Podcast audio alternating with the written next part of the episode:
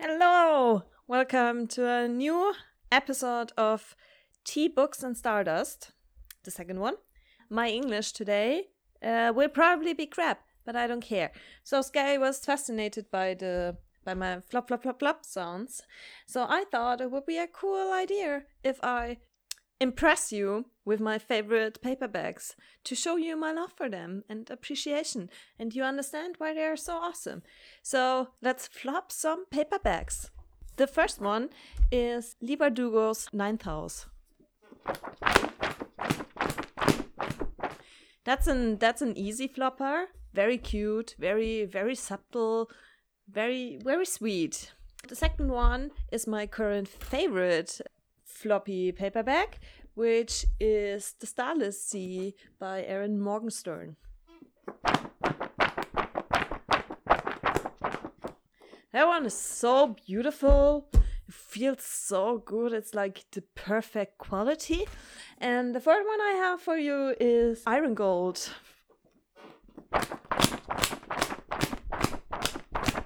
Yes, that one is a monster. Again?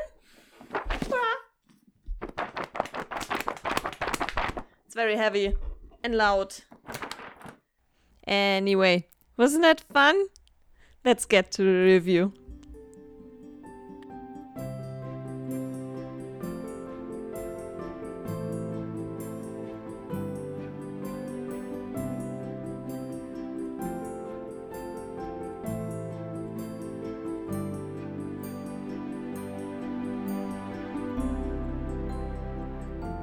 So naturally, it's Books Tea and Stardust. I don't I cannot say my own channel name yet. It's it's new. Give me give me some time. I will get used to it at one point. Otherwise I would just change the name.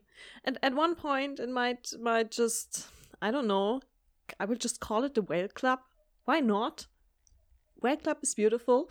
So friends, yes, I flop my paperback secretly at home when I'm sad, sitting alone at night and I and I have lost all my hope for the future.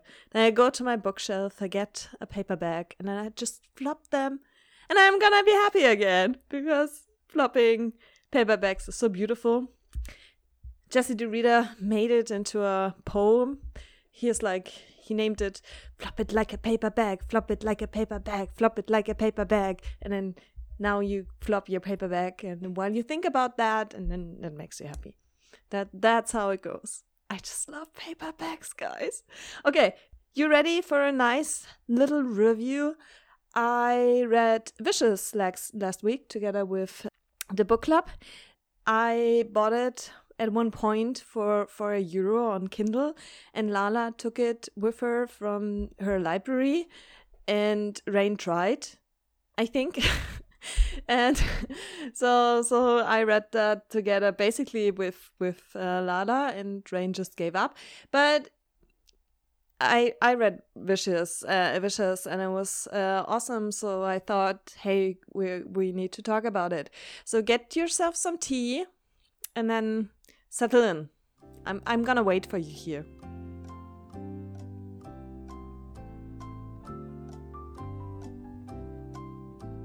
it was a joke. just just get your tea. Take me take me with you for tea making. That that works too. Or you just continue with whatever you're doing anyway. So, Vicious. Vicious is an adult fantasy written by V.E. Schwab. And it it was I was very surprised when I figured out, oh my god, it's adult fantasy. I thought it was a superhero young adult novel.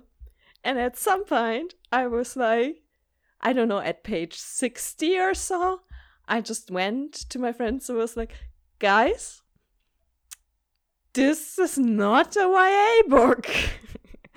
um, I, I, Vicious was awesome. It was such a great experience. It was also a brain fuck, but it was perfect. It was it was a really good book. I I came out of the Sarah J. Maas Abyss and I I had like I'm not there yet, but not, reading Vicious was really good because it's like high quality darkness. And I think it was perfect to read in. There's an insect. Why is there an insect? There should not be an insect. It's a moth. What the fuck? Okay, so back to topic. Okay, so basically, I, I lost the thread. I don't care. Vicious, yes. So it was high quality literature and it was dark and it fit the my depressive quarantine state uh, where we are all going to hell anyway at the moment. So it was a good addition for this mood. If you're not on the bright, like if you are sensitive to dark books, Vicious is not for you. If you like dark books, read it. Okay, so what is Vicious about? That's that's the big question, right? And Schwab wanted to take a closer look at good versus evil. She wanted to break through this black and white paradigm you have about good versus evil because it's boring. A long time ago, you always have the hero and you have the villain. And it's a way how we explain our lives, right? Since the Greek, you have the hero epos and like that's that's one kind of storytelling. But I but I think in fantasy we we want to explore more. We want to see more right?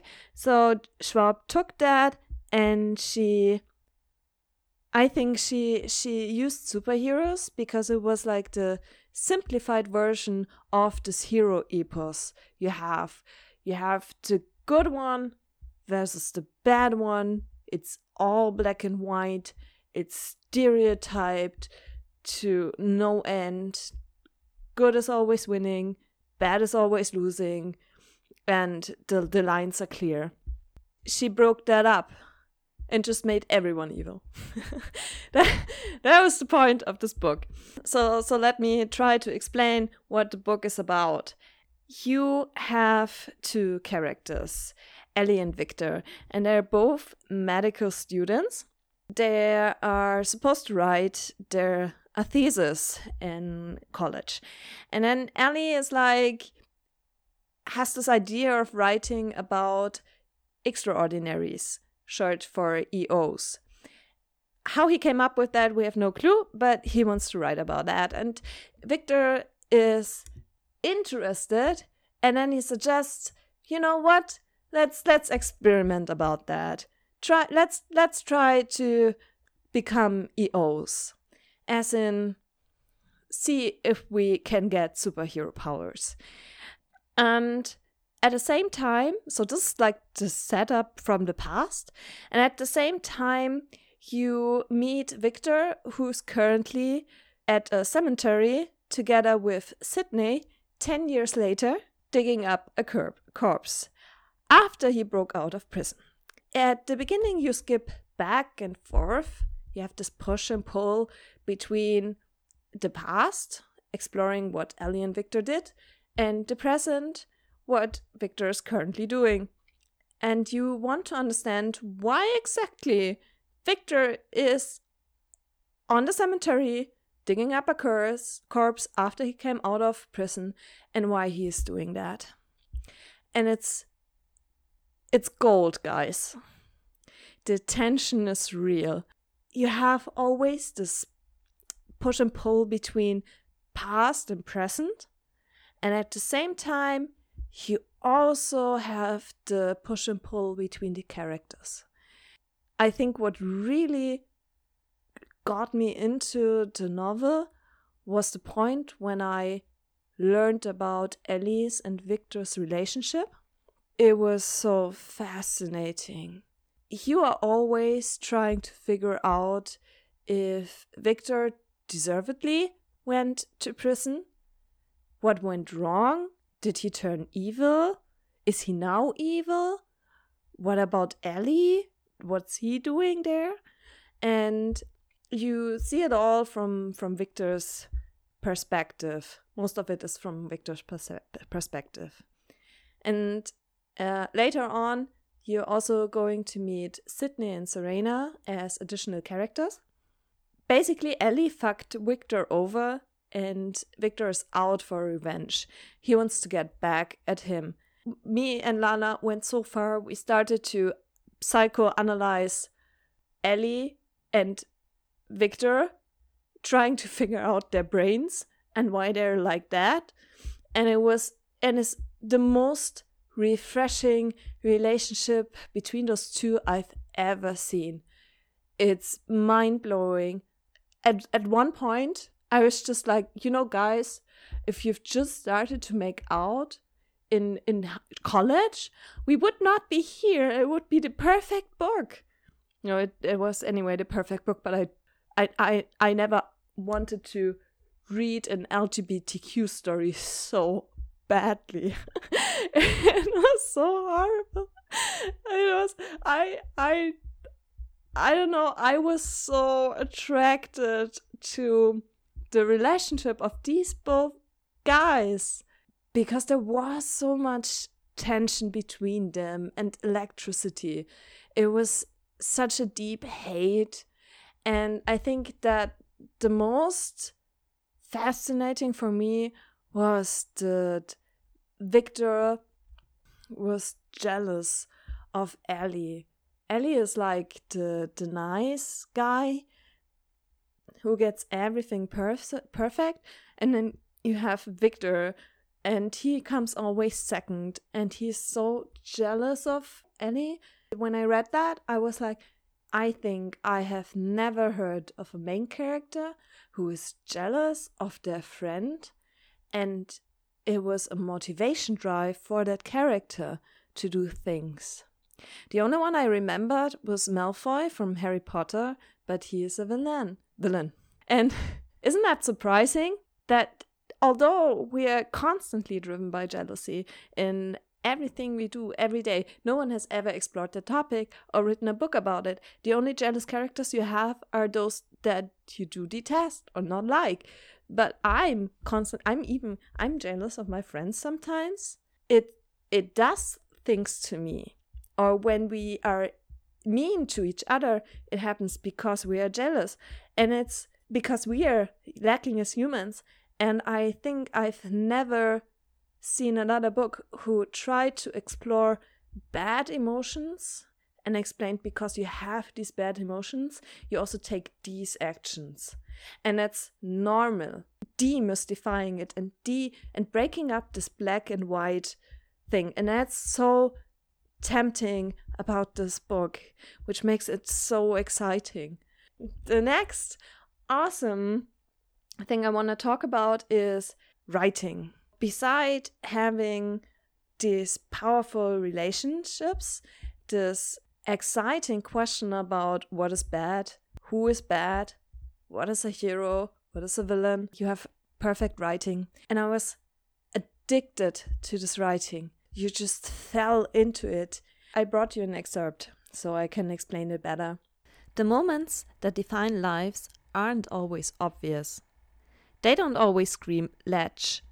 And nine times out of ten, there's no rope to duck under, no line to cross, no blood pact, no official letter on fancy paper.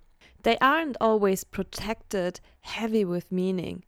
Between one sip and the next, Victor made the biggest mistake of his life, and it was made of nothing more than one line. Three small words. I'll go first. He had thought about it in the car on the way back from the airport when he asked, Why not? He thought about it as they ate lunch and then as he walked around campus finishing his coffee thought about it all the way back to the residence halls and the upperclassmen's apartments beyond them. Somewhere between the third and the fourth tumbler, the question mark had become a period. You see, it was it's not flowery writing. She's not using overly exertive prose, but it is beautiful in her descriptive way. There was this 2006 Marvel movie which a lot of black and white stuff, and they added these animation scenes. And I think that's what the writing reminded me of. In its simplicity, it's so beautiful. You have all these images directly in your head and you can just follow through. It's not distracting, you just fall into it. It's like going a straight road and then you reach your goal. And then you're like, oh yes, I, I'm here. You can just fall into it, run with it. I really love the writing. I knew that Schwab had good writing, but in, in Vicious, it was so to the point and supported the char- the story so well that it was just such a joy to read. Even though it was sometimes very heavy, like the story was heavy, the writing got you through it, it, it explained well, it just guided you where you needed to go, and um, you explored it with the writing. There are not many books where I am constantly fangirling so much about the writing. When this one was very special. To sum it up, Vicious is a heavy, dark book, but it's very own experience. I'm not into superhero nov- um, novels. I, I stay clear of them. I'm I'm really not into Marvel or DC comics. It's it's um, not of any kind of interest to me normally, but I found Vicious to be so special in the way of the storytelling and the characters that I think if you like dark stories and you're a character driven writer ri- reader you should definitely try this book. It's nothing you've read before. So check that out uh, i hope you liked this episode and i'm gonna see you soon. Bye bye